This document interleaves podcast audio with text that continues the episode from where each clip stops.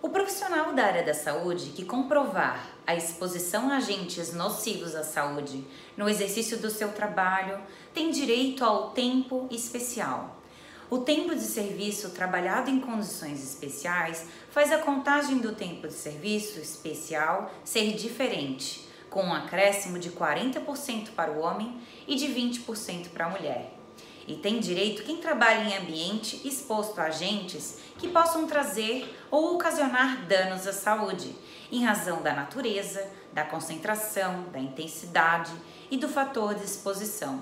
E são alguns exemplos de profissionais da saúde que têm esse tempo especial: o enfermeiro, o médico, o farmacêutico, o químico, quem trabalha com raio-x ou em laboratório de análises, trabalhadores de atividade de serviços gerais em limpeza e higienização de ambientes hospitalares.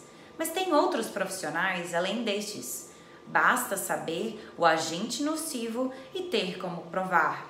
Mesmo se trabalharem em ambientes administrativos, podem também estar sujeitos aos mesmos riscos de doenças infectocontagiosas e materiais contaminados, porque todo ambiente tem a presença de agentes nocivos seja doenças, ferimentos, resíduos, produtos químicos, medicamentos, material hospitalar que corta, que perfura. Mesmo com a proteção de roupas e luvas, o contato é contínuo. E ainda que assim não fosse, o critério da exposição precisar ser de forma habitual e permanente durante todos os momentos da prática do trabalho não se aplica para caracterizar a insalubridade, no caso dos agentes biológicos. Isso porque o que se protege não é o tempo de exposição, e sim o risco de exposição.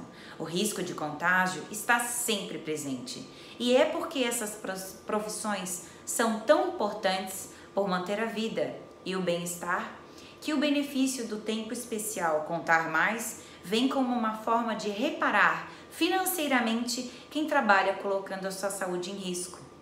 Saber isso e como provar pode ajudar a incluir o trabalho que faz mal para a saúde no tempo de serviço e antecipar ou aumentar a aposentadoria.